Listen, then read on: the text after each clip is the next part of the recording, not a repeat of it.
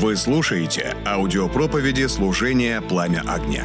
Хотите узнать больше о нашем служении? Посетите наш сайт ffministry.com. Поэтому я, услышав о вашей вере во Христа Иисуса и о любви ко всем святым. Знаете, мне кажется, нет ничего э, лучшего, чем э, услышать о вере и о любви. Ну, в этом как бы весь... Весь смысл как бы христианской жизни. Да? Апостол Павел пишет, вера, действующая любовью. Фессалоникийцам он говорит, когда вера ваша возрастает, любовь умножается. То есть, по идее, э, моя близость с Богом, она выражается моей близостью к людям. Я не могу любить Бога, не любить людей, дорогие мои. Что-то не в порядке. Я верю, что чем ближе я к Богу, тем ближе я к людям. Тем ближе я к людям. То есть можно определить мою близость с Богом не моими громкими молитвами. Близость с Богом можно определить не красноречием, не просто какими-то заученными хорошими фразами и проповедь. Мою близость с Богом можно определить моей любовью к людям. Иисус настолько возлюбил своего Отца, чтобы исполнить волю Его. Он просто приблизился к нам. Когда мне говорят, что он такой духовный брат, мне хочется увидеть его плоды. Мне хочется, чтобы его семья сказала, что он духовный. Мне хочется, чтобы его дети сказали, что он духовный. Мне хочется, чтобы его жена сказала, что «О, это духовный человек стоит за, за кафедрой, это мой муж».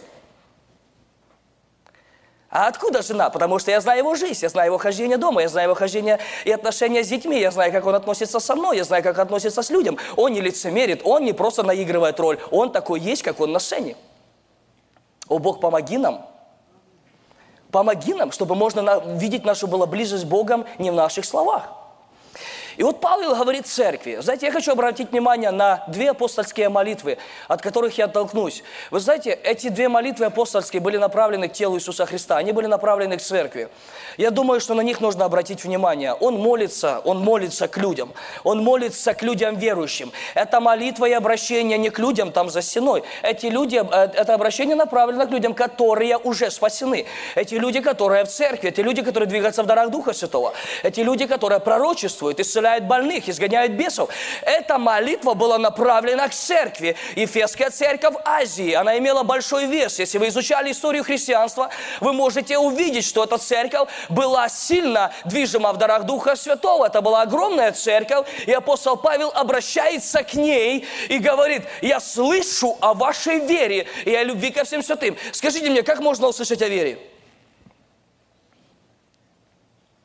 Ее что, пощупать можно? Библия говорит, что вера без дел мертва. Сколько бы ты ни говорил, что ты имеешь веру, я хочу видеть твои дела. Если твои дела не свидетельствуют о том, что ты имеешь веру, у меня вопрос, имеешь ли ты веру. Потому что вера – это не просто, знаете, продукт вчерашний. Вера, она или есть им, или ее нету. Вера – это не то, что пощупать. Вера – это реакция на откровение о том, кто есть Бог. Она или есть, или ее нету. Ты не можешь сказать, я вчера веровал, сегодня тоже верую. О, может, ты вчера и веровал, но может, ты сегодня уже не веруешь. Как можно услышать о вере?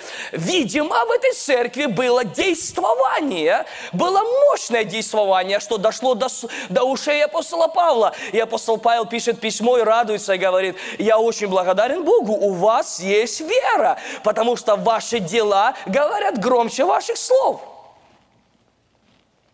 И я уверен, что у вас есть вера, и у вас есть любовь ко всем святым. И можно было бы сказать, ну все, слава Иисусу, вот эта цель. У нас есть вера, у нас есть любовь. И вы знаете, что он дальше пишет? Другими словами, он говорит, когда я услышал о вашей вере и о вашей любви, я начал молиться за вас. Знаете, мне удивляет этот человек. Э, удивляет апостол Павел. Вообще два героя есть в Библии, которые для меня оставили большой отпечаток. Это Давид царь, о котором я вчера целый день говорил, и это апостол Павел. Два этих человека, две эти личности, два этих героя библейских до последнего дыхания были захвачены страстью познавать Бога. Вот меня удивляет этот человек. При всем его плоде, при всем его служении, при всей его занятости, этот апостол Павел, прочитайте Коринфянам, вы увидите его график, какой у него был. Он говорит, я всем должен, со всема пощусь, со всема у меня масса проблем, много людей, постоянные потоки.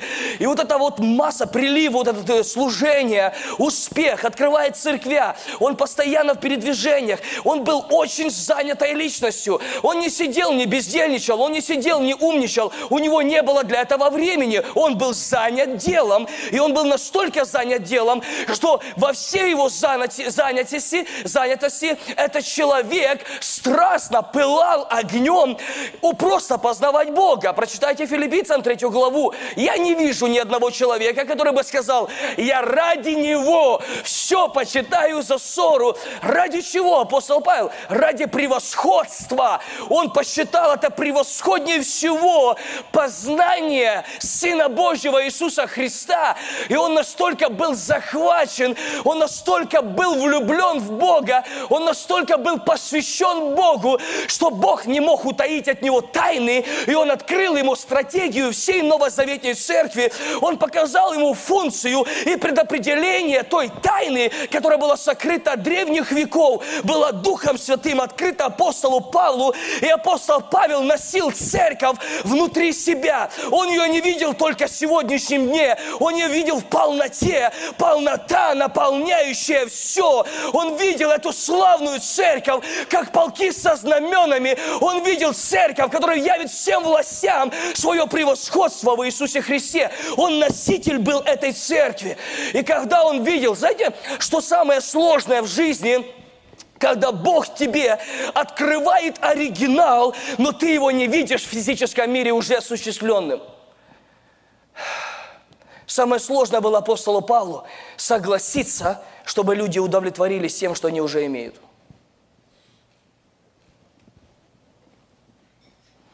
Он церковь видел намного дальше. Он церковь видел намного глубже.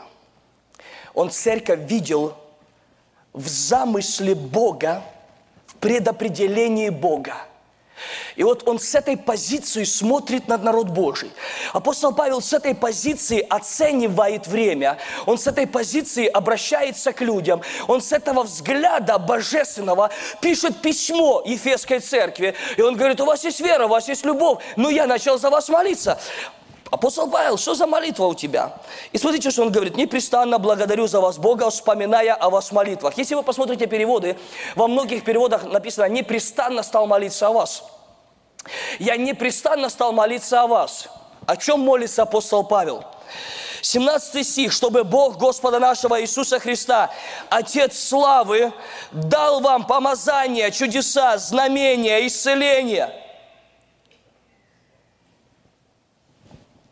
А, вы посмотрите сзади. Чтобы Бог Господа нашего Иисуса Христа, Отец славы, дал вам духа. Вот Понимаете, две молитвы апостола Павла, и я думаю, что в эти молитвы он свел все самое ценное, что он посчитал нужным помолиться о церкви. Я вам процитирую эти две молитвы и увидите. Я не думаю, что апостол Павел не хотел о росте церкви. Я не думаю, что он не хотел о помазании. Я не думаю, что апостол Павел не был заинтересован в том, чтобы поднимались сильные служителя, лидерство, стратегии, развивалась церковь, умножалось, э, скажем, ее влияние в городе, я не знаю, в стране. Я думаю, что апостол Павел знал что-то настолько ценное, что он посчитал важным об этом помолиться за церковь и обратить все на наше внимание через века, то, что Бог оставил для нас через Его письма, я думаю, что нам нужно особое внимание людям верующим обратить на слова молитвы апостола, который знал сердце биения Бога. Он был носителем Его царства внутри себя. И он все молитвы свел, свел только в некоторые предложения. Все его понимания, все его, все его взгляды он свел в одно предложение. И он говорит, я непрестанно стал молиться о вас, вас, чтобы Бог Господа нашего Иисуса Христа дал вам духа премудрости и откровение к познанию кого? К познанию Его. И дальше он говорит, Что происходит, когда мы получаем откровение? Что происходит, когда мы соединяемся с Духом Божьим? Только через соединение с Духом Святым, только через соединение с Духом Божьим. Он говорит, Дух Святой открывает нам, Дух Святой открывает нам.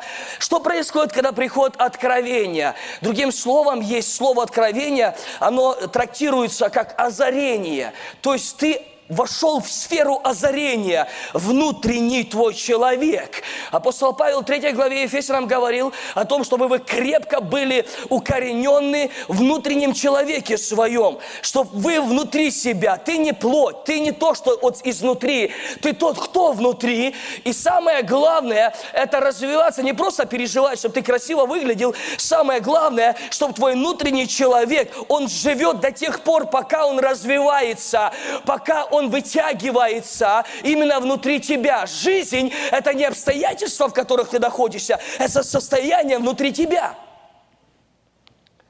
И вот он говорит, что когда и Бог дает дух премудрости и откровения, и он 18 стих подчеркивает и говорит, и просветил очи сердца вашего. Знаете, я честно считаю, это мое мнение, мое убеждение, я переубеждаюсь не один раз, что самое ценное, что есть в христианине, что есть в тебе, верующем человеке, это то, что Бог просвещает очи сердца твоего.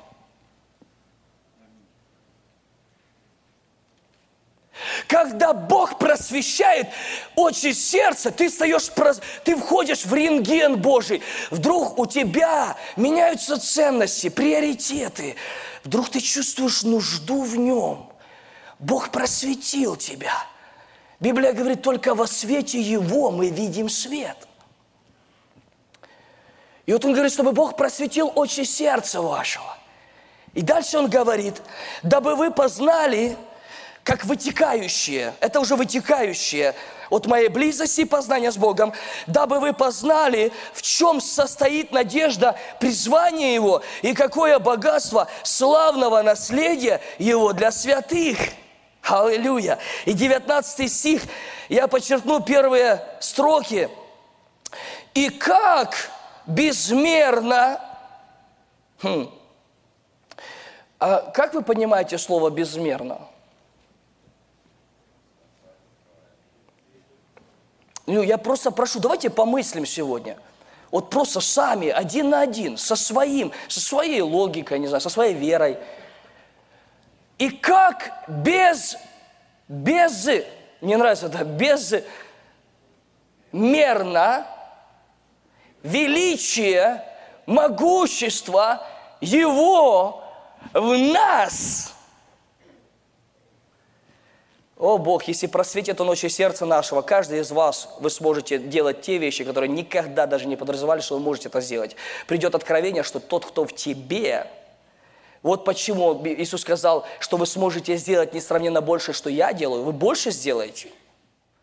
Самое опасное – это уже посчитать себя достигшим. Самое опасное – это остановиться не в служении. Самое опасное – это остановиться не в развитии, э, я не знаю, каких-то ценностей земных. Я считаю, что самое опасное для нас, людей верующих, самое опасное – это остановиться в познании самого Бога. Это остановиться, быть захваченным Богом больше всего в своей жизни. Больше, чем служение, больше, чем чудеса, больше, чем знамения. Дорогие, все это вытекает, просто вытекает. Ведь в котором которая на лозе, она не может не приносить плод. Она обязательно будет приносить плод. Ты не будешь говорить, Веточка, а ну принеси плод. А ну, дорогая, принеси плод. Не надо умолять ее. Она просто на лозе. Она просто приносит плод.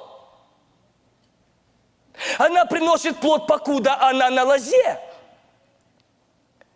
Я верю, что самое опасное, о чем говорит апостол Павел, его другая молитва в том же самом характере, написано в Колосином первой главе, он говорит, я молюсь непрестанно так же само, чтобы вы могли исполняться познанием воли Бога во всяком разумении духовном, чтобы вы во всем угождали Богу, чтобы вы приносили плод во всяком деле благом. И он подчеркивает мысль, и возрастали, возрастали. Он говорит о процессе процессе, который нельзя остановить. Он говорит, и возрастали в познании, в познании, в познании, в познании Бога.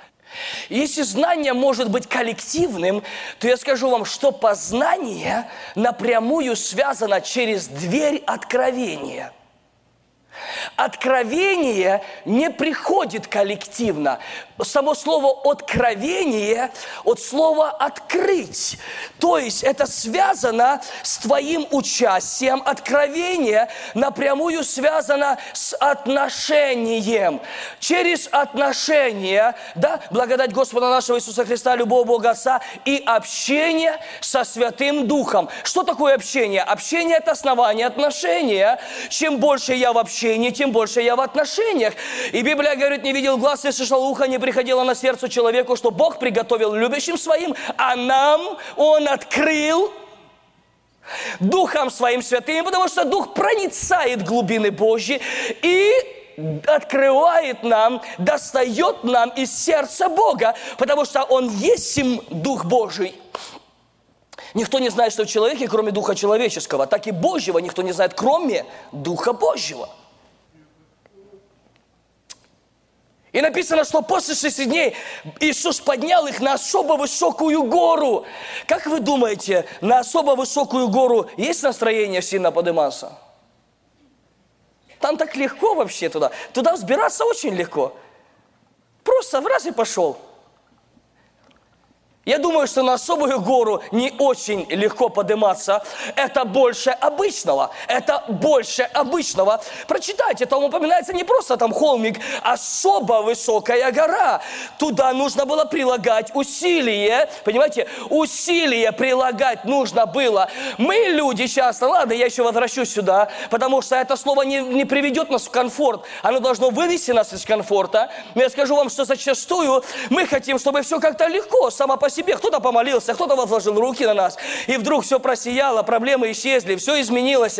Но Библия говорит, что Иисус их поднимает на особо высокую гору. Апостол Павел говорит, в усердии не ослабевайте, духом пламенейте и Господу служите. Но чтобы Господу по-настоящему служить, нужно духом пламенеть. А чтобы духом пламенеть, мне нужно в усердии не ослабевать. Нигде не сказано, что Иисус приблизится к нам, и мы тогда сразу побежим к Нему. Нет, написано в Иакова, приблизьтесь к Нему, и Он приблизится к вам, дорогие мои.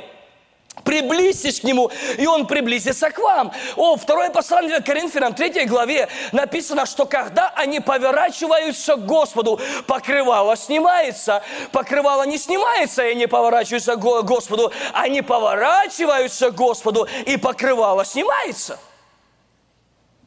Когда я просто прихожу в состояние, я говорю, Господь, я не знаю, я 20 лет уже хожу в церковь, но я остановился, я знаю Тебя определенно, формально, я где-то переживал Тебя, но я сейчас, я, я не знаю Тебя, я не познаю Тебя, я остановился. И когда человек приходит в искренним перед Богом, Бог с искренним поступает искренно, я тогда начинаю убирать все, что меня не, не интересует больше, я поворачиваю свое внимание к Богу, и тогда Бог говорит, я просвещаю осветю твои глаза, я уберу эту пелену, и ты увидишь, что я намного больше, чем ты представляешь.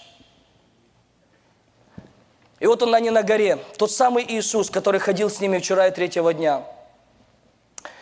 Тот самый Иисус, к которому они, может, привыкли, он просиял. Он открывает себя в новых гранях. Он открывает себя в славе. У них не было слов – и вот что я хочу подчеркнуть. Против этой горы в твоей и в моей жизни ежесекундно идет сражение. Если ты хочешь знать, что такое твоя гора, это твое время. И чем больше времени, тем выше гора. Это твое время с Богом. Я сейчас не говорю за богослужение. Я сейчас не говорю за служение Богу. Можно настолько увлектись служением Богу, что убивать божественное, думая тем, что ты служишь Богу. Самое страшное – это служить Богу без Бога. Самое страшное – это когда служение встает Богом. Самое страшное, когда все наше понимание о Боге – это церковь. Когда мы говорим о Боге, мы, естественно, думаем о церкви. Мы говорим о Боге, мы, естественно, думаем о служении Богу. Дорогие мои, это совершенно разные вещи. Не, не церковь – это Бог. Церковь – это тело Иисуса Христа. Бог остается личностью, личностью в безмерных размерах.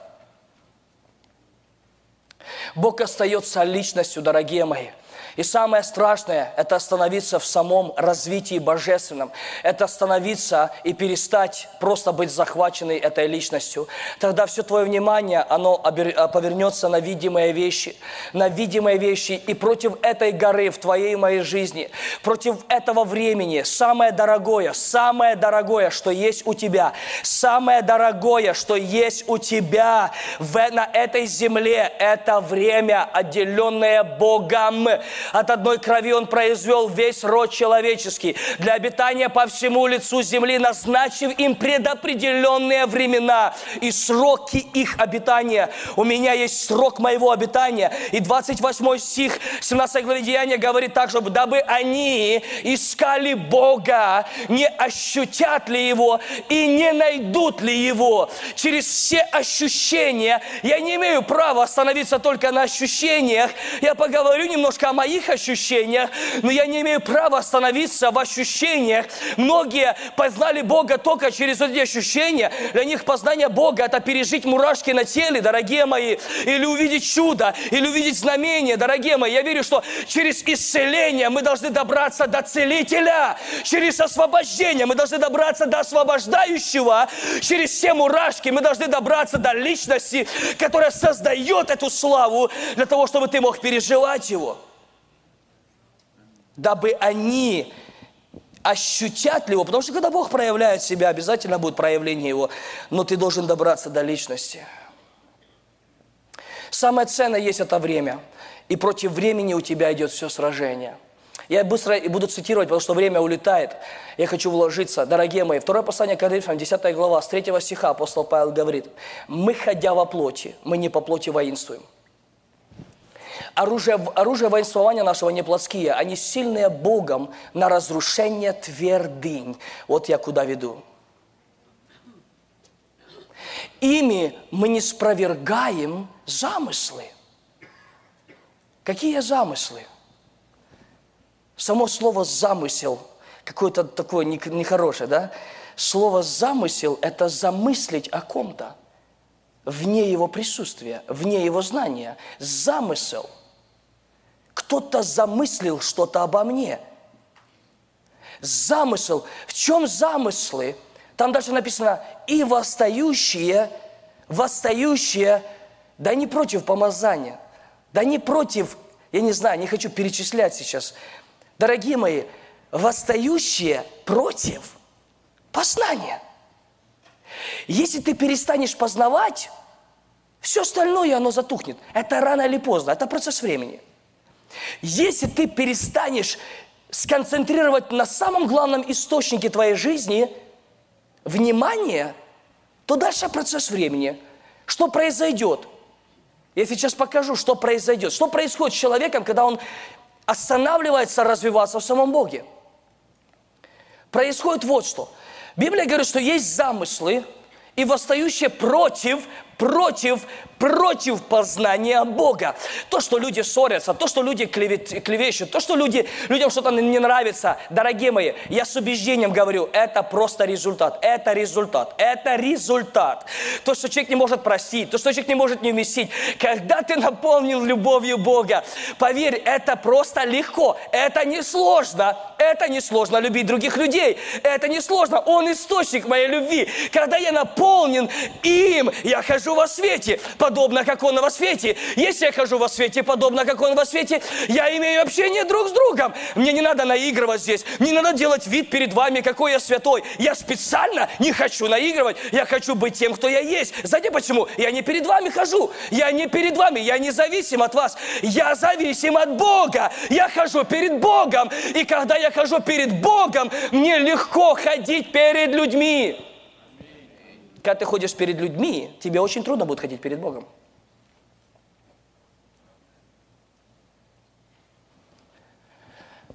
Восстающие против познания Бога против познания Бога, против личных твоих отношений с Богом, против твоего времени, когда ты отделяешь себя просто быть с Ним. Когда ты читаешь Библию не потому, что тебе нужно проповедовать, когда ты, ты молишься не потому, что тебе нужно сказать какое-то слово, когда ты молишься не потому, что у тебя проблемы пришли, когда ты постишься не потому, что тебе плохо, а когда ты постишься, когда у тебя все хорошо – ты постишься, когда у тебя все хорошо. Ты постишься ради одного. Я хочу знать Тебя, Господь. Все сейчас там где-то едят, а я не ем, просто потому что я хочу знать Тебя, Господь. Все сейчас спят, а я в три часа ночи молюсь себе. Просто хочу знать Тебя, Господь. Вы думаете, что э, так можно сказать, Бог, я жажду Тебя. И Бог говорит, конечно, я и залью на Тебя. Бог говорит, я хочу видеть Твою жажду. Насколько ты этого сильно хочешь, насколько ты захвачен мною, насколько ты согласен платить эту цену. Господь, а что это за цена? Мне нужно отдать моих детей, им нужно отдать отдать мои деньги, да я скажу вам, самая большая цена за личные отношения с Богом, за познание Бога, это победа над самим собою каждый день, над ленью твоею, над оправданиями твоими. О, я такой занят, у меня нет времени почитать Библию. О, братик, ты читаешь Библию? Нет, я не читаю, я работаю так много, что я так устаю. О, у меня нужно и детей, нужно и пятое, и десятое, и финансы, и проблемы, и долги, и люди, и братья, и служение, и проповедовать надо. Я такой занятый, что я все все делаю, кроме одно. Меня просто больше не интересует Бог. Время – это показатель любви. Я, я убежден, что со мной жены, жены согласятся. Я только 11 лет женат, но чуть-чуть уже увидел что-то. Я понял одно, что для жены, сколько ты бы не забрасывала цветами, подарками, но тебя, если нет дома, ее это больше не интересует. Она скажет, хорош, ты побудь дома, я просто хочу с тобой побыть. Аминь. Ты мне нужен больше, чем твои подарки. Ты мне нужен больше. Мне нужно твое время. Время, когда ты не летаешь мыслями, где-то кушаешь, телевизор смотришь, газету читаешь. Посмотри мне в глаза, побудь со мной две минуты, просто поразговаривай со мной. Или я ошибаюсь? Hello? Где ты есть? Муж мой, где ты летаешь? О, я тебя слышу, жена. А что я сейчас сказала? О, ты сказала, что... А, ну... Вы знаете, что с нашим Богом часто происходит таким образом? Я сейчас, я абсолютно пытаюсь быть нам, как можно реалистичным. Простите меня, может, я неадекватно себя веду, как вас обычно принято здесь на сцене. Но послушайте, ведь это так происходит с нашим Богом. Вы знаете, что такое на драйв-тру заехать поесть? Так, залетел быстренько, что-то перекусил и дальше поехал. Ты занят настолько своими вещами, что у тебя нет времени просто сесть и нормально поесть. Вот это происходит с нами, с Господом. Мы носимся где угодно, мы заняты чем угодно. Мы в воскресенье на драйв-тру заехали, просто в окошко покушали, и мы уехали. Дорогие мои, самая большая война, которая есть на этой земле, она направлена против твоего времени с Богом, против твоих личных отношений с Богом, против того, чтобы ты просто был с Ним на этой горе, чтобы ты просто проводил время с Ним. Я сейчас касаюсь и служения, я касаюсь чего угодно, дорогие мои, когда у нас нет времени просто побыть с Ним, от которого зависит все в твоей жизни. И апостол Павел говорит, что восстающие против познания Бога, против личных отношений с Богом, против твоей молитвенной жизни, не за какие нужды, уберите сейчас нужды, уберите проблемы, когда вся твоя молитва, твой фокус, твое пребывание в Слове, оно направлено на то, чтобы знать своего Творца, чтобы знать свой источник, чтобы восхищаться Богом, чтобы наслаждаться Богом. Люди, которые имеют близость с Богом, дорогие, их не надо заставлять прославлять. Их прославление вытекает от откровения о том, кто есть Бог. Они настолько захвачены Богом, что они не могут молчать, они просто славят Его, потому что они на самом деле видят, даже в трудностях, когда ты проходишь долину и плача, когда у тебя много проблем, ты начинаешь открывать источники, Бог начинает открываться в тех случаях по-новому. Я знаю, я не шучу, я знаю, что такое трудная ситуация, я знаю, что такое проблемы. Бог проводил меня через адское время, я проходил через серьезные проблемы в своей жизни, прежде чем я стал на эту сцену, и я знаю, что такое трудно быть, но я заметил, что это было самое благословенное время в моей жизни, Бог открывался мне как никогда раньше. Я не знал никогда, что такое отец, но когда Бог открылся мне как отец, я понял одно. Ты можешь убежать от чего угодно. Ты можешь убежать с церкви, ты можешь убежать от людей, но когда Он тебе открыл любовь Отца, ты никогда не убежишь от любви Отца в своей жизни. Ты будешь возвращаться к Нему, ты будешь возвращаться к Нему, ты будешь возвращаться к Нему, потому что Он твой Отец, Он просто любит тебя. И, знаете, я понял, что против этого состояния идет огромное сражение. Что происходит? В чем замысл? Замыслы отвлечь мое внимание от невидимого Бога на видимые вещи. Когда я забираю внимание от невидимого Бога на видимые вещи, тогда все видимое временно, все невидимое, оно вечно. Когда я забираю внимание на видимые вещи, согласитесь, что весь видимый мир, весь осязаемый материальный мир имеет силу притяжения. Весь видимый мир имеет силу притяжения. Верим это или нет, наш, наш жизненный опыт может сказать, что это правда.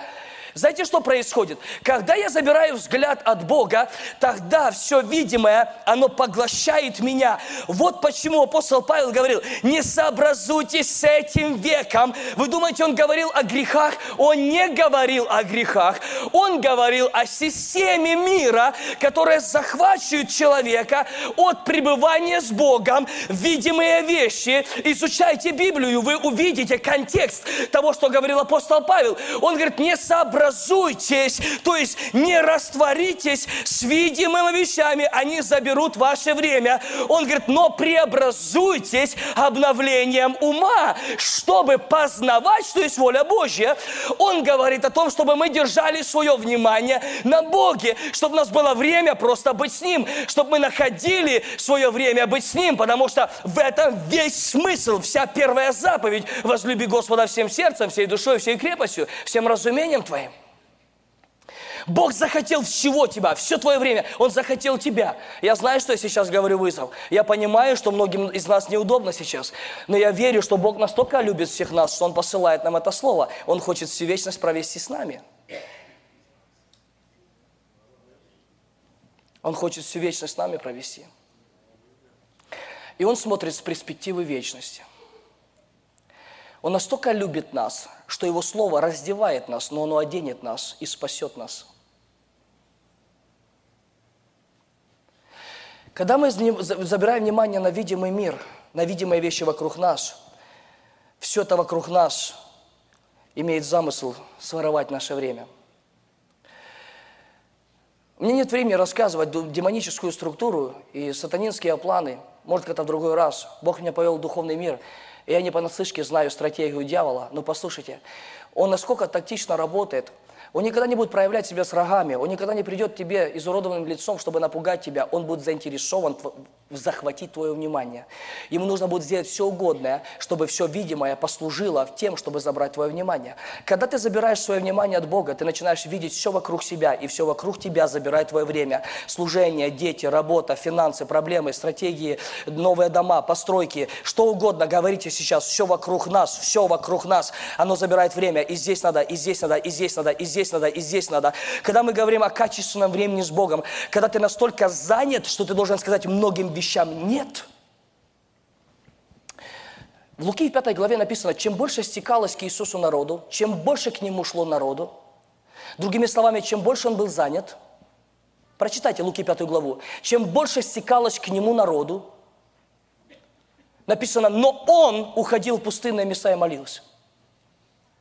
Чем больше он был занят, чем больше у него было ситуаций, чем больше массы людей сходились к нему, я думаю, это практиковал апостол Павел. Апостол Павел, как у него могло быть познание Христа без времени? Как он мог быть носителем этих откровений без отделенного качественного времени, чтобы быть с Иисусом? Он был захвачен этим больше всего. И служение его, и плод, и развитие, и его влияние, это просто было только результатом его близости с Иисусом Христом, только результатом. Он, может, даже никогда не подразумевал, что мы будем читать его сегодня письма. Он, может, даже никогда не знал, что половина Евангелия будет написана им. Он, может, никогда не знал, что по сегодняшний день он будет иметь влияние в нашей жизни. Он просто любил Бога всем своим сердцем. Он не был реформатором, его жизнь реформировала все вокруг. Он просто был захвачен личностью Бога. Когда я забираю внимание от невидимого Бога, я поворачиваю внимание на видимые вещи. И вот я хочу кульминацию подвести. Послушайте. Я когда-то пережил Бога. Я когда-то имел близость с Богом. Но если я сегодня забрал свое внимание, все мое понимание о Боге осталось вчера, в том образе, который я пережил. Когда меня будут спрашивать, как у тебя дела с Богом, ты всегда будешь рассказывать про свой вчерашний день.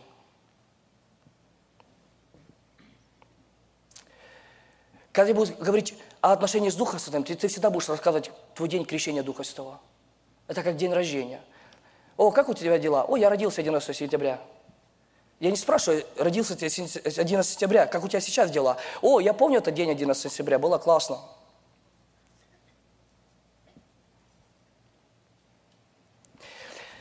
Послушайте очень внимательно. Есть две категории в христианстве, которые Бог проводит. Две вещи, которые хочу упомянуть.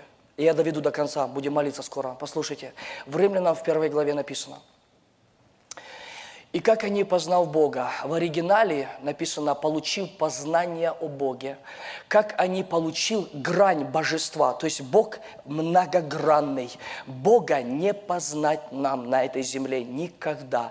Мы можем только познавать Его грани, где Он открывается. Если вы со мной не согласны, я быстро проведу иллюстрацию. Быстро-быстро. Шестая глава «Исход».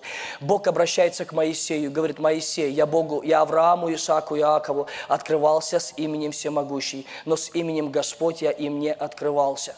Теперь новое время, Моисей, перед тобой новое время, новые задачи, у меня есть планы. Ты не пойдешь с именем только Бог всемогущий, тебе нужно откровение, что я Господь, господствующий над всем, я над всеми, над фараоном, над морями, над абсолютно всеми обстоятельствами. Моисей, я не открывался им раньше, понимаете? Я им не открывался раньше. Отцы меня твои не знали с именем Господь, они знали Бог всемогущий. Но сейчас, Авра... Э, Моисей, я открываю себя в новых гранях, я открываю себе с именем Господь. И Библия в пророках прочитайте написано, что в последнее время земля будет наполнена славою познанием Бога. Познанием Бога. Бог ускоряя время, Он открывает себя. Это связано со временем, это связано с тем, что происходит сейчас. Это связано с сезоном, в котором находится церковь. Бог не утаивает себя, но Бог не разбрасывается своим откровением. Бог ищет, кому открыть себя, чтобы люди повели народ, чтобы люди повели в обетование Божье. О, что ты плачешь, Иисус Навин? Моисей умер. Что ты живешь вчерашним днем? Сколько можно вспоминать, что было вчера? Встань и иди дальше. Я хочу вести в обетование мой народ. Ты не имеешь права застрять и просто плакать, и жить всегда воспоминаниями, как было вчера. И вот что Библия говорит в Римлянам первой главе, как они, познав Бога, не прославили Его как Бога. Потому что, чтобы прославлять Его как Бога, нужно познавать Его как Бога. Когда ты познаешь Его как Бога, твое прославление изменится. Ты перестанешь так поклоняться. О, слава тебе, Иисус, я все тебе отдаю, доллар положил туда, я все тебе, о, сердце даю тебе тебя, все отдаю тебя. Мы лжем в наших песнях, и я это смело говорю. Наше сердце далеко отстоит от тех слов, которые выходят из наших уст. Но когда Бог находит людей, что их слова, они соответствуют с их образом жизни, туда приходит Бог.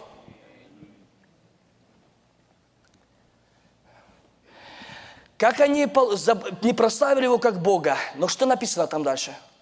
Что написано, братья? Кто читает Библию? Что написано? Что написано? Бог, помоги нам они осуетились в умствовании своем. Они забрали взгляд от невидимого Бога на видимые вещи. Они осуетились в умствовании своем. И вот что они сделали. Они славу нетленного Бога, они изменили в образ. Вот когда-то я переживал, вот такого я Бога познавал. Я уже нахожусь вот здесь, но я живу еще тем Богом, тем переживанием. Я из него сделал образ, и я каждый раз поклоняю этому образу. И как только что-то выходит за рамки рамки вот того образа, которого я пережил Бога вчера, я начинаю сразу говорить, что это не Бог.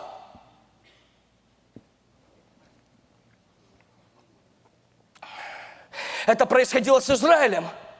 У них было сильнейшее движение исцеления в, э, в пустыне. Вы помните, что когда змеи стали укусывать, и Бог им взял из змея и фуштана, не фуштана, не назвали его, поставил как прообраз того, что произойдет на кресте, но они стали кадить этому не фуштану. Если вы Езекию читали, когда он очищал храм, достали оттуда не фуштана, которому Израиль кадил, они сделали из него образ, и они поклонялись поклонялись тому образу. Кто сделал обрезание? Кто дал обрезание? Обрезание дал сам Бог. Но они стали больше поклоняться обрезанию, когда пришел Новый Завет, и Бог открылся в новых гранях.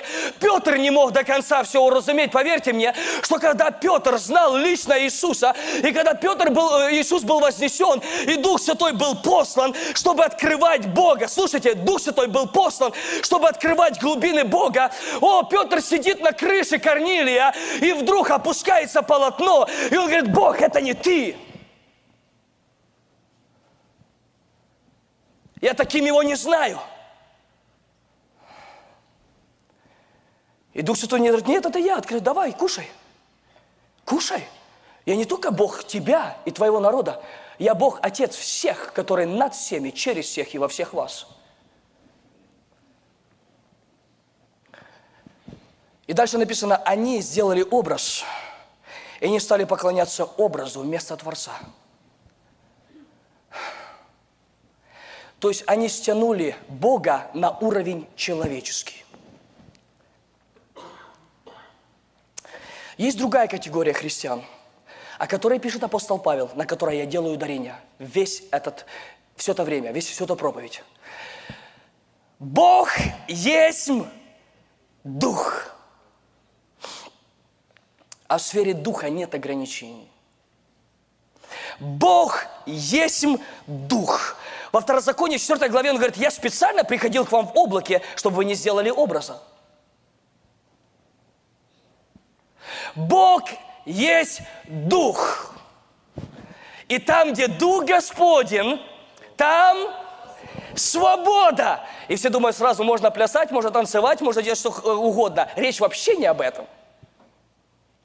Да, ты можешь по-настоящему плясать, когда ты свободный, когда на самом деле свободный, когда на самом деле свободный, ты не пляшешь поплясать, ты просто настолько захвачен Богом, что все твое трепещет внутри тебя.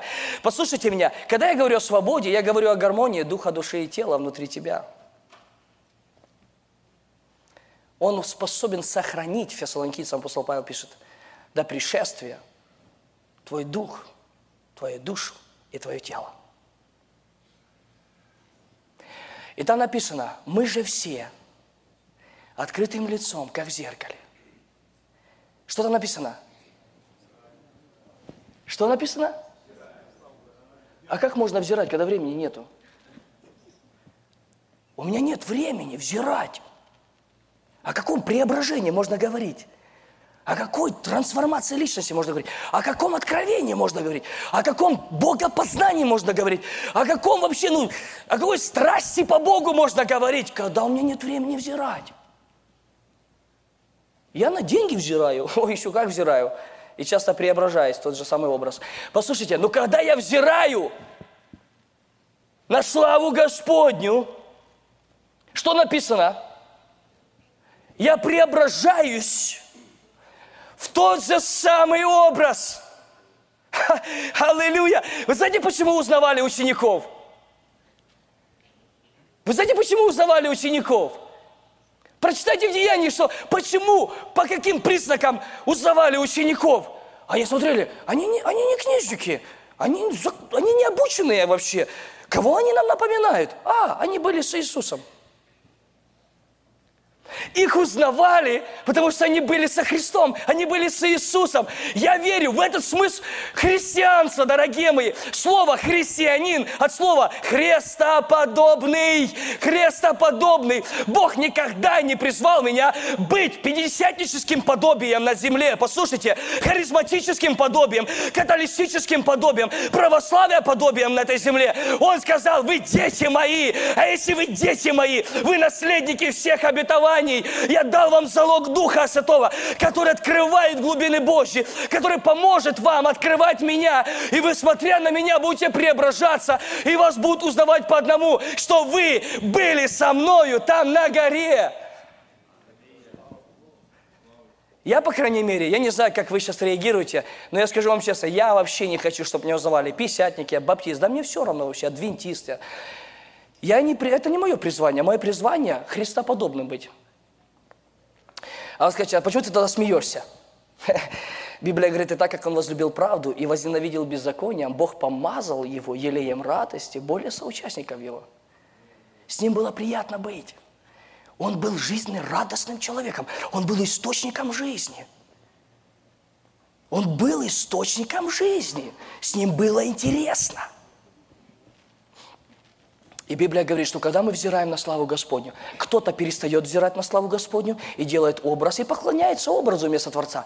Кто-то забирает взгляд от образа и поворачивает его к Богу, который есть Дух Животворящий, и начинает быть с Ним, и вдруг он преображается от силы в силу, от славы в славу. Кто-то стягивает, а кто-то вытягивается. Кто-то стягивает, а кто-то вытягивается. Этих людей заметно, поверьте, их не надо заставлять, они горят, они живут, их никто не спрашивает, давайте помолимся, давайте пожертвуем. Они говорят, сколько? Они просто живут. Они живут категориям вечности. Они захвачены Богом. Они захвачены этой жизнью внутри себя, братья и сестры.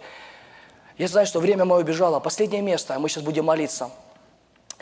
14 главу Матфея Дух Святой сказал мне говорить церквям о признаках и о опасности последнего времени для церкви.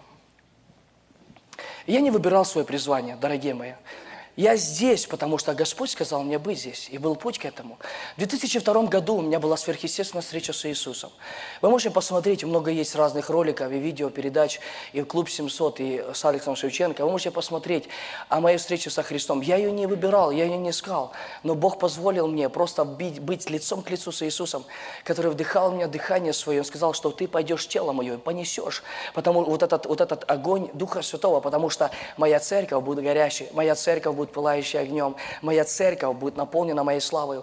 Да, вы скажете, а почему этого сейчас нет? Но вера есть осуществление ожидаемого и уверенность в невидимом. Потому я верой это делаю. Я верю, что этот день придет. Я верю, я этим днем живу. Я верю, что мы будем ходить в славе Божьей. Я просто верю. Я просто верю. Я не сижу сложа руки, я ищу его, потому что он сказал, я дам мою славу тем, кто будет платить цену, кто на самом деле будет искать мое лицо. Опасность последнего времени, 14 глава Матфея. 14 глава Матфея, 22 стих. Давайте посмотрим. 14 глава Матфея, 22 стих. И тотчас понудил Иисус учеников своих войти в лодку и отправиться прежде его на другую сторону. Сконцентрируйте свое внимание. Я сейчас коснусь вещей, которые помогут вам. Многим из нас здесь, на этом месте, это может принести конкретное изменение. Если мы сейчас просто ухватимся за то, которое Бог приоткроет сейчас Слово, я верю, что на этом месте, если не всем, нужно услышать это. Интересный момент – Ученики находились на конкретной конференции. Пять тысяч людей, не считая женщин и детей, были накормлены сверхъестественно. Это было сильнейшее движение, явление Бога. Во всех чудесах Иисус открывал своего Отца. Все действия Иисуса имели значение. Я не понимаю сегодня вещей, которые не имеют значения. Я верю, что в Боге все целеустремленно. Серьезно. Он отвечает на нужду, его дары действуют на нужду. Сегодня вечером будем молиться за исцеление. Я попросил бы не пропустить вам вечером. Я верю, что Дух Святой будет двигаться очень сильно вечером. Бог меня побуждает сделать сегодня утром платформу для вечернего служения.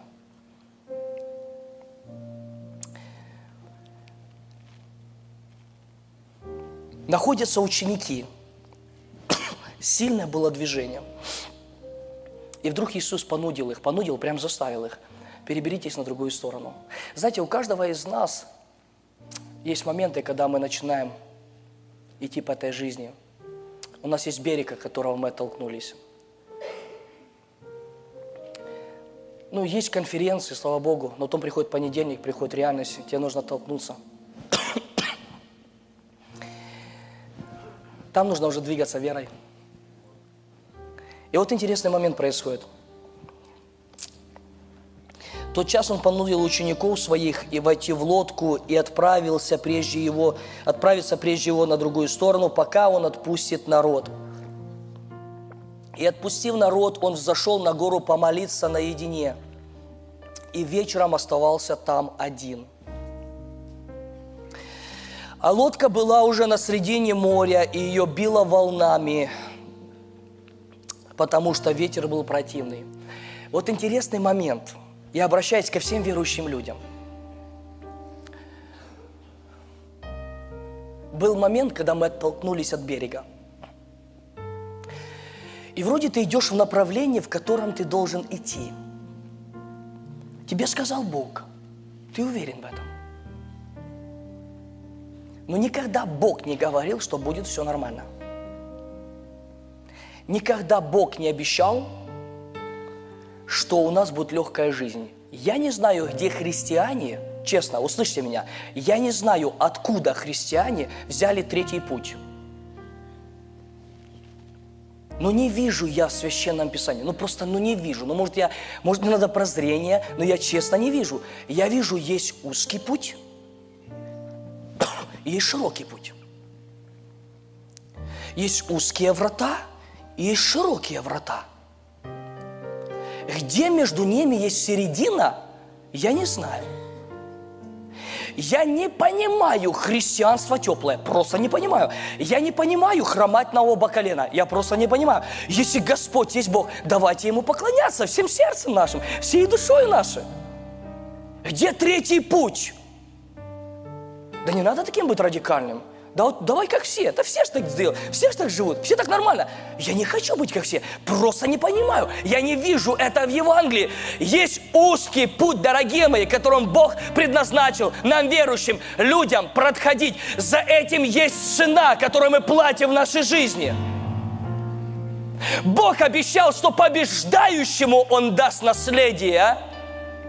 Не ленивым, не оправдывающим. Наша лень зачастую в оправдании, дорогие мои, наше, наше оправдание зачастую в оправдании нашей лени. Наше лукавство христианское – это в оправдании нашей лени. Мы, мы находим сотни оправданий, чтобы сказать, что у меня просто нет времени быть с Богом. Ты можешь оправдаться передо мною, но ты стоишь перед великим Богом, Ты перед Богом ходишь, ты перед Ним будешь давать отсчет. Библия говорит, что все открыто, обнаженно перед глазами Его. Мы Ему дадим отсчет, дорогие мои. Мы не оправдаемся ни перед кем. Абсолютно, абсолютно, абсолютно. Мы ходим перед Богом. И Он сказал, Иисусский путь –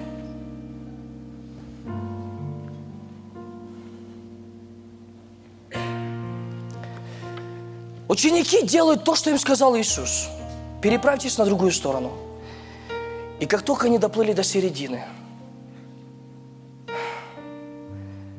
что-то обратно восстало против них, чтобы остановить их.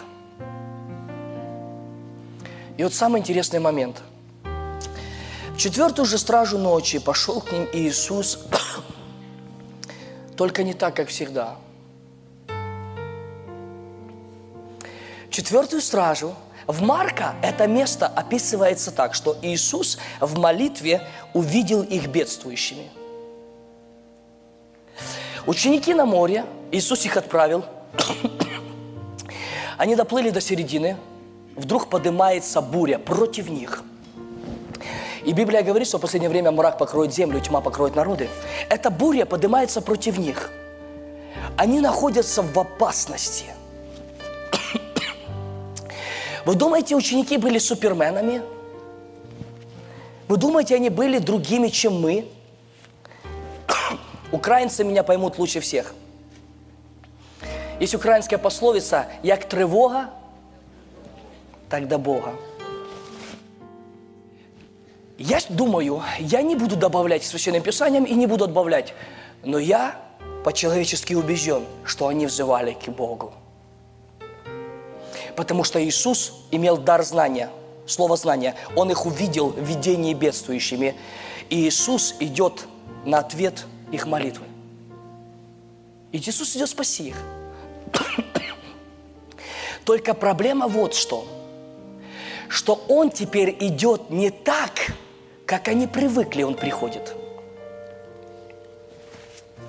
Иисус не идет с той стороны, из которой Он всегда приходил – Иисус идет именно во время, в котором и ситуации, в которой они находятся. Чтобы проявить себя, что я Господь над всем. Какая бы ни была ситуация, какая проблема не была, какая гора не была, Бог не придет к тебе с другой стороны. Он именно придет в тех сферах, с которыми ты сегодня имеешь дело. И я скажу, Он иногда любит прийти туда, там, где люди говорят, это невозможно. Богу нравится, когда люди говорят, это невозможно.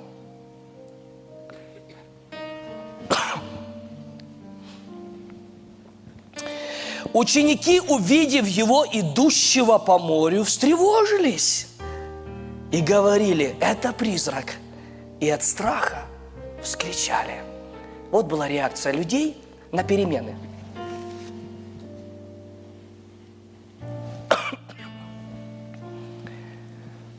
Это не Бог.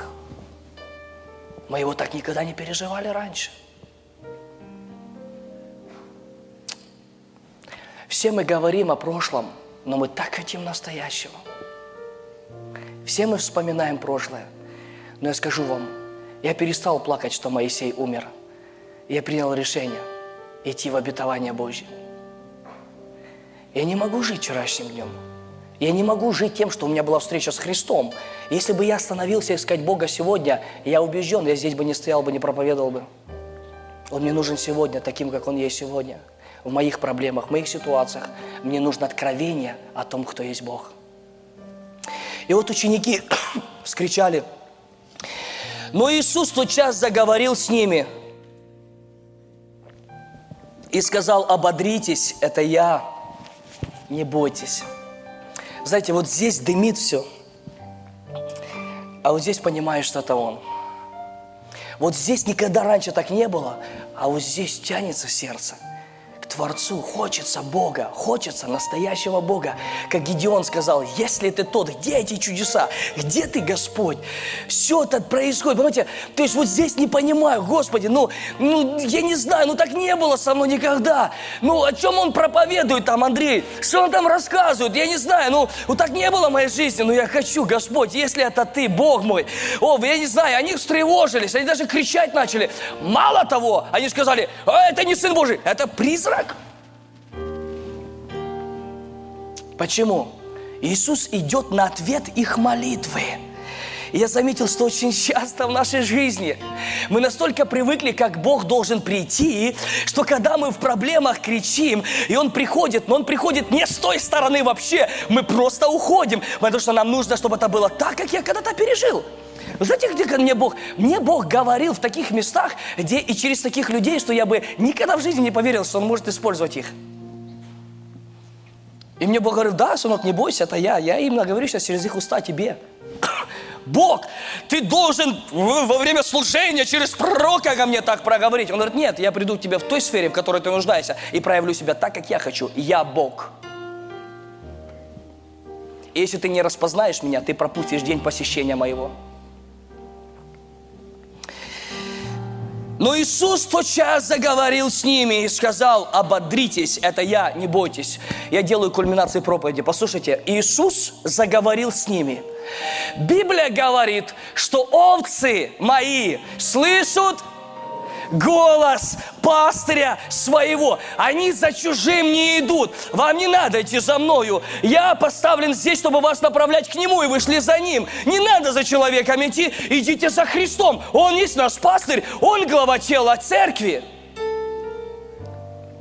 Библия говорит, что овцы слышат голос пастыря. Там не написано, только один слышит голос, только три слышат голос. Библия говорит, что овцы мои, я их знаю по имени, я их знаю лично, и я их называю по имени. Они слышат голос пастыря, и они за чужим не идут. Дорогие мои, вы знаете, в чем разница старого заветного пророческого служения и новозаветного пророческого служения?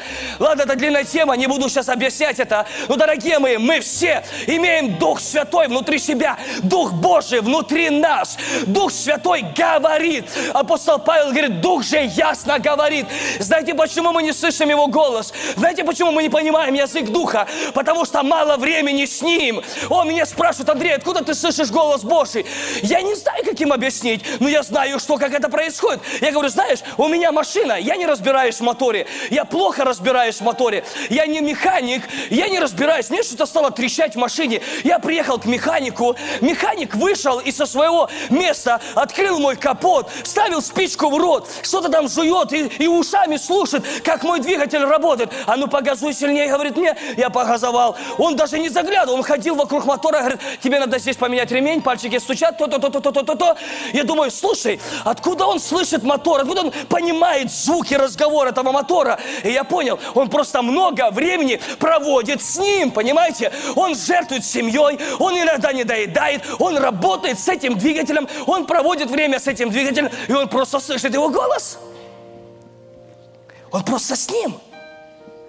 И я понял, все намного проще, братья мои, сестры мои. Когда мы с ним, среди тысяч голосов, вот здесь не буду понимать, но вот здесь знаю, что он говорит, не бойся, это я. Вы знаете, что перемены не приходят без перемен. Вначале было Слово, Слово было у Бога. Я верю всем сердцем, что Бог приходит сегодня со Словом, со Словом. Кто услышит Его голос, Бог поведет в новые сферы. Сегодня здесь людей, новые семьи, отцов, матерей, бабушек, дедушек. Я верю, что Бог дает помазание, Бог приносит Слово, Бог дает благодать. Повести нас дальше обычного, повести нас дальше в Нем, дорогие мои. И вот что происходит, что когда Петр сказал ему в ответ, Господи, если это Ты, повели мне прийти к Тебе по воде.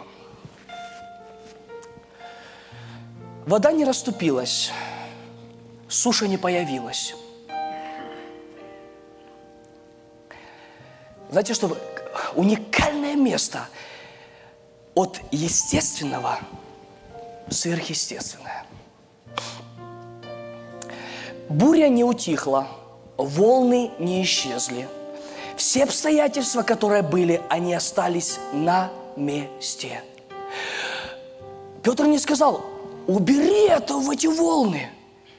Он говорит, Иисус, если это ты, ты, Господь, Бог, повели мне стать выше всех этих обстоятельств и проблем. Потому что если Бог уберет проблемы, Он не научит тебя верить. А Бог говорит, приду на эту землю, найду ли я веру на земле. Бог заинтересован в вере. Бог не заинтересован убрать проблемы, Бог заинтересован поднять тебя над проблемами и провести тебя. И в этом проявить себя и сказать, что я Бог над богами, я Бог над ситуациями. Чтобы тебе доктор не говорил, я все равно имею последнее слово. И Петр, я вижу вот эту ревность. Для меня здесь Петр – это именно вот это поколение этих людей. Я верю всем сердцем, что 42 глава Исаия, 42 глава Исаия написано, что Бог возбудит ревность и подымет воинский крик и явит себя сильным против врагов своих. Я верю в эту ревность. Я вижу эту ревность в Петре – Петр не согласился со всеми. Петр сказал, Бог, если это ты, Иисус, если это ты, ты идешь на ответ нашей ситуации, я не прошу, забери ситуацию, дай мне слово, я иду к тебе по воде.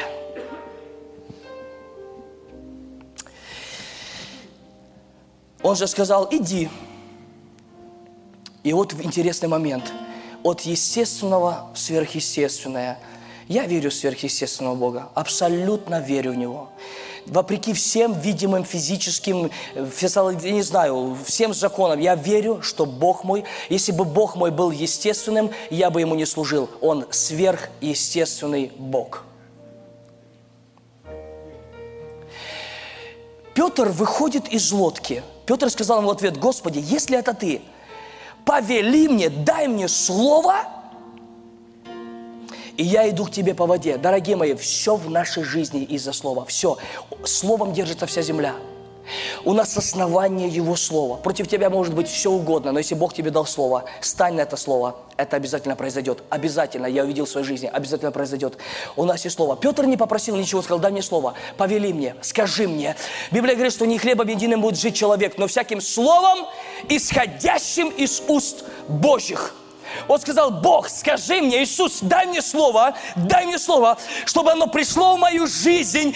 Братья и сестры, я верю, что Бог моими устами сейчас обращается ко всем вам, кто услышит это слово. Не с моих уст, но Духом Святым сможет ухватиться за это слово и сказать, Бог, я сейчас в проблемах, у меня огромное пр- пр- противостояние против меня, у меня тяжелая ситуация, я не прошу, забери от меня ситуацию, но я верю, что ты можешь провести меня через эту ситуацию. Дай мне слово, и в этих ситуациях я открою тебя по-новому, и ты откроешь себя по-новому, чтобы я мог доверять тебе в завтрашнем дне. Он взял слово. Все остались в лодке. Один Петр выходит из своей зоны комфорта и со своей лодочки на океан, на море. И вот исторический момент во всей истории. Петр идет то, что невозможно. Все законы физики говорят, этого невозможно. Все люди говорят, это невозможно. Обстоятельства говорят, невозможно. Все уже не верят, что это что-то возможно. Но Петр, вопреки всего логического, выходит и встает на воду и начинает идти по воде. My Lord. Все ученики смотрят. Знаете, когда играют футболисты на стадионе, 22 человека гоняют мяч, и 20 тысяч только кричат, «Эй, Мазила! Мазила, куда ты бьешь?» Я заметил, что болельщиков всегда больше, чем тех людей, которые просто идут, идут по вере. Тебя начинают учить, как проповедовать, как говорить, что делать, как делать, зачем, зачем делать. Единственное, они просто в лодке своей, а ты идешь. Просто идешь.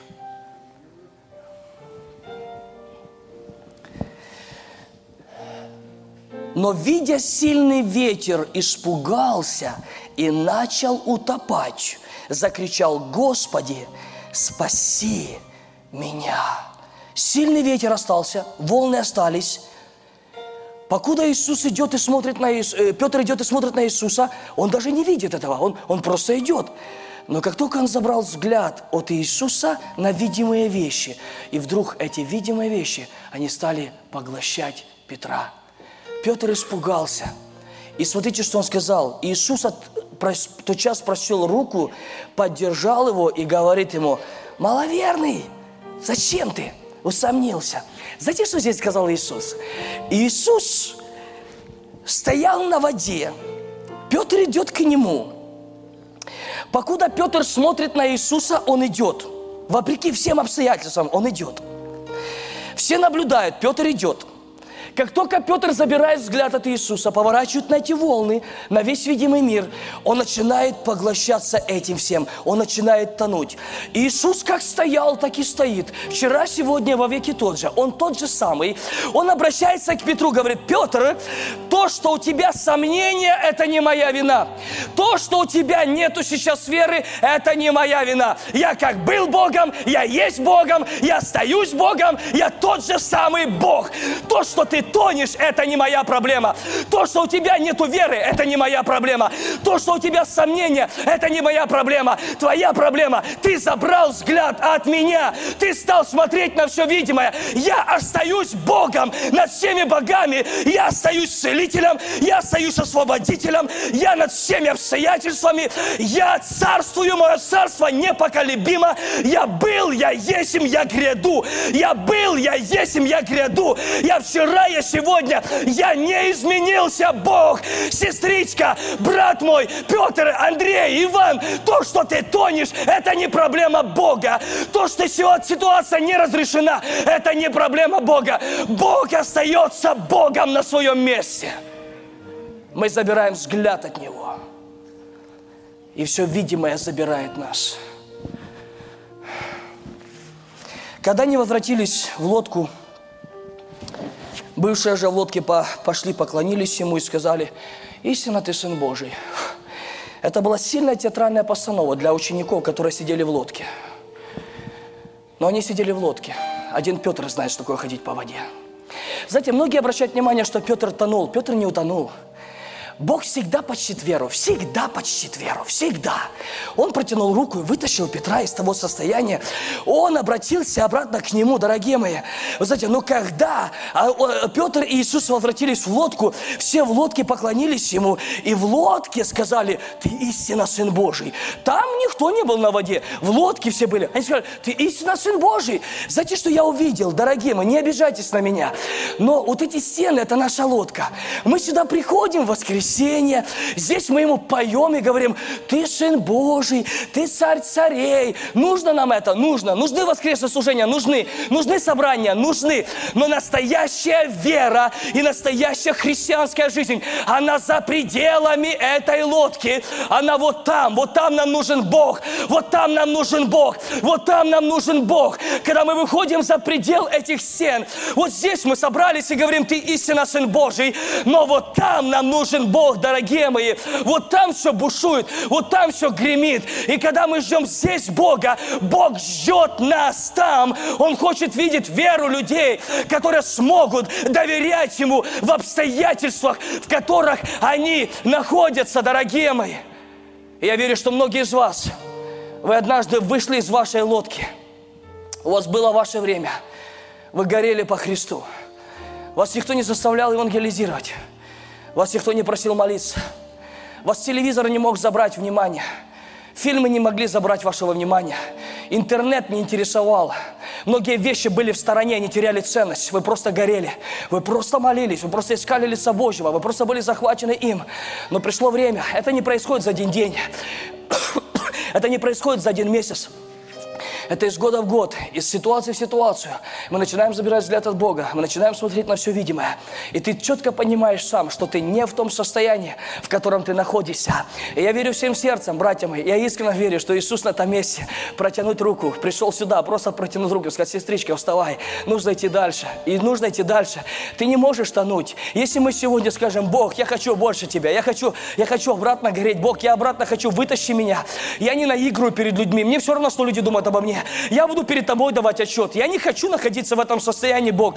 Мне нужно больше тебя в моей жизни. Я хочу знать тебя сегодня, таким, как ты есть. Я буду искать тебя, Бог. Я буду молиться. Я обратно возвращусь к Слову. Я обратно буду поститься. Я обратно буду взывать к тебе, Бог. Но я хочу тебя, живого, всемогущего Бога, сегодня в моей жизни, в моих ситуациях, среди моих детей. Я хочу, чтобы я мог представлять тебя на этой земле. Я жажду тебя сегодня, таким, как ты есть. Я верю, что к таким людям Бог протянет свою руку руку, с искренним людям перед Богом, Бог протянет свою руку, и Он обратно поведет тебя дальше. Это просто решение. Я хочу пойти дальше. Моисей пас овец у Иофора, тестя своего. Я не знаю, сколько времени прошло, сколько он пас в определенном окружении, но я знаю точно, что Библия говорит в 3 главе Исход, однажды, однажды, однажды, однажды Моисей пошел дальше, далеко в пустыню. И когда он вышел из своего радиуса, и он пошел дальше в пустыню, он приблизился к горе Хариву, где у него была встреча с Богом, огнем поедающим желающим. Чем дальше ты идешь, прилагая усилия, там в пустыне не было большого желания, там не было больших эмоций, там было решение просто идти дальше, идти дальше, идти дальше. Когда ученики поднимались на гору, там не было больших, больших эмоций, они просто поднимались на эту высокую гору. И когда они поднялись, они увидели в славе Иисуса Христа. Дорогие мои, я просто приглашаю Духом Святым сегодня в народ Божий идти на эту гору. Я просто приглашаю людей, семьи, отцы особенно, матеря, не надо винить детей. Мы представляем Бога в наших семьях. Какого Бога мы знаем, такого Бога мы представляем на этой земле. От этого зависит, захотят ли люди служить такому Богу, захотят ли новое поколение идти за таким Богом. Хватит находить оправдания. Я верю, нужно вникать в себя и вникать в учение и заниматься этим постоянно и сказать, Бог, измени меня, и тогда будут изменяться вещи вокруг меня. Но когда мы находим оправдание, мы смотрим на этих Петров, мы говорим им, как нужно делать, но мы не на воде. А я предлагаю сегодня выйти на воду, выйти из комфорта, выйти из обыденного состояния и сказать, Бог, зажги меня обратно. Я хочу идти дальше, я хочу гореть, я хочу пылать, я хочу знать Тебя больше.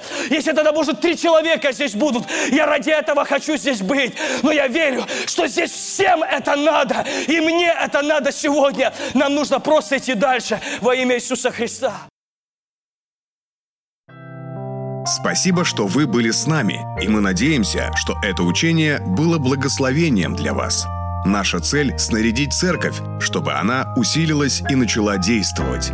Если вы желаете поддержать это служение финансами, вы сможете это сделать, зайдя по ссылке ffministry.com give. Мы благодарим каждого партнера. Благодаря вашей поддержке мы способны производить и выпускать эти программы.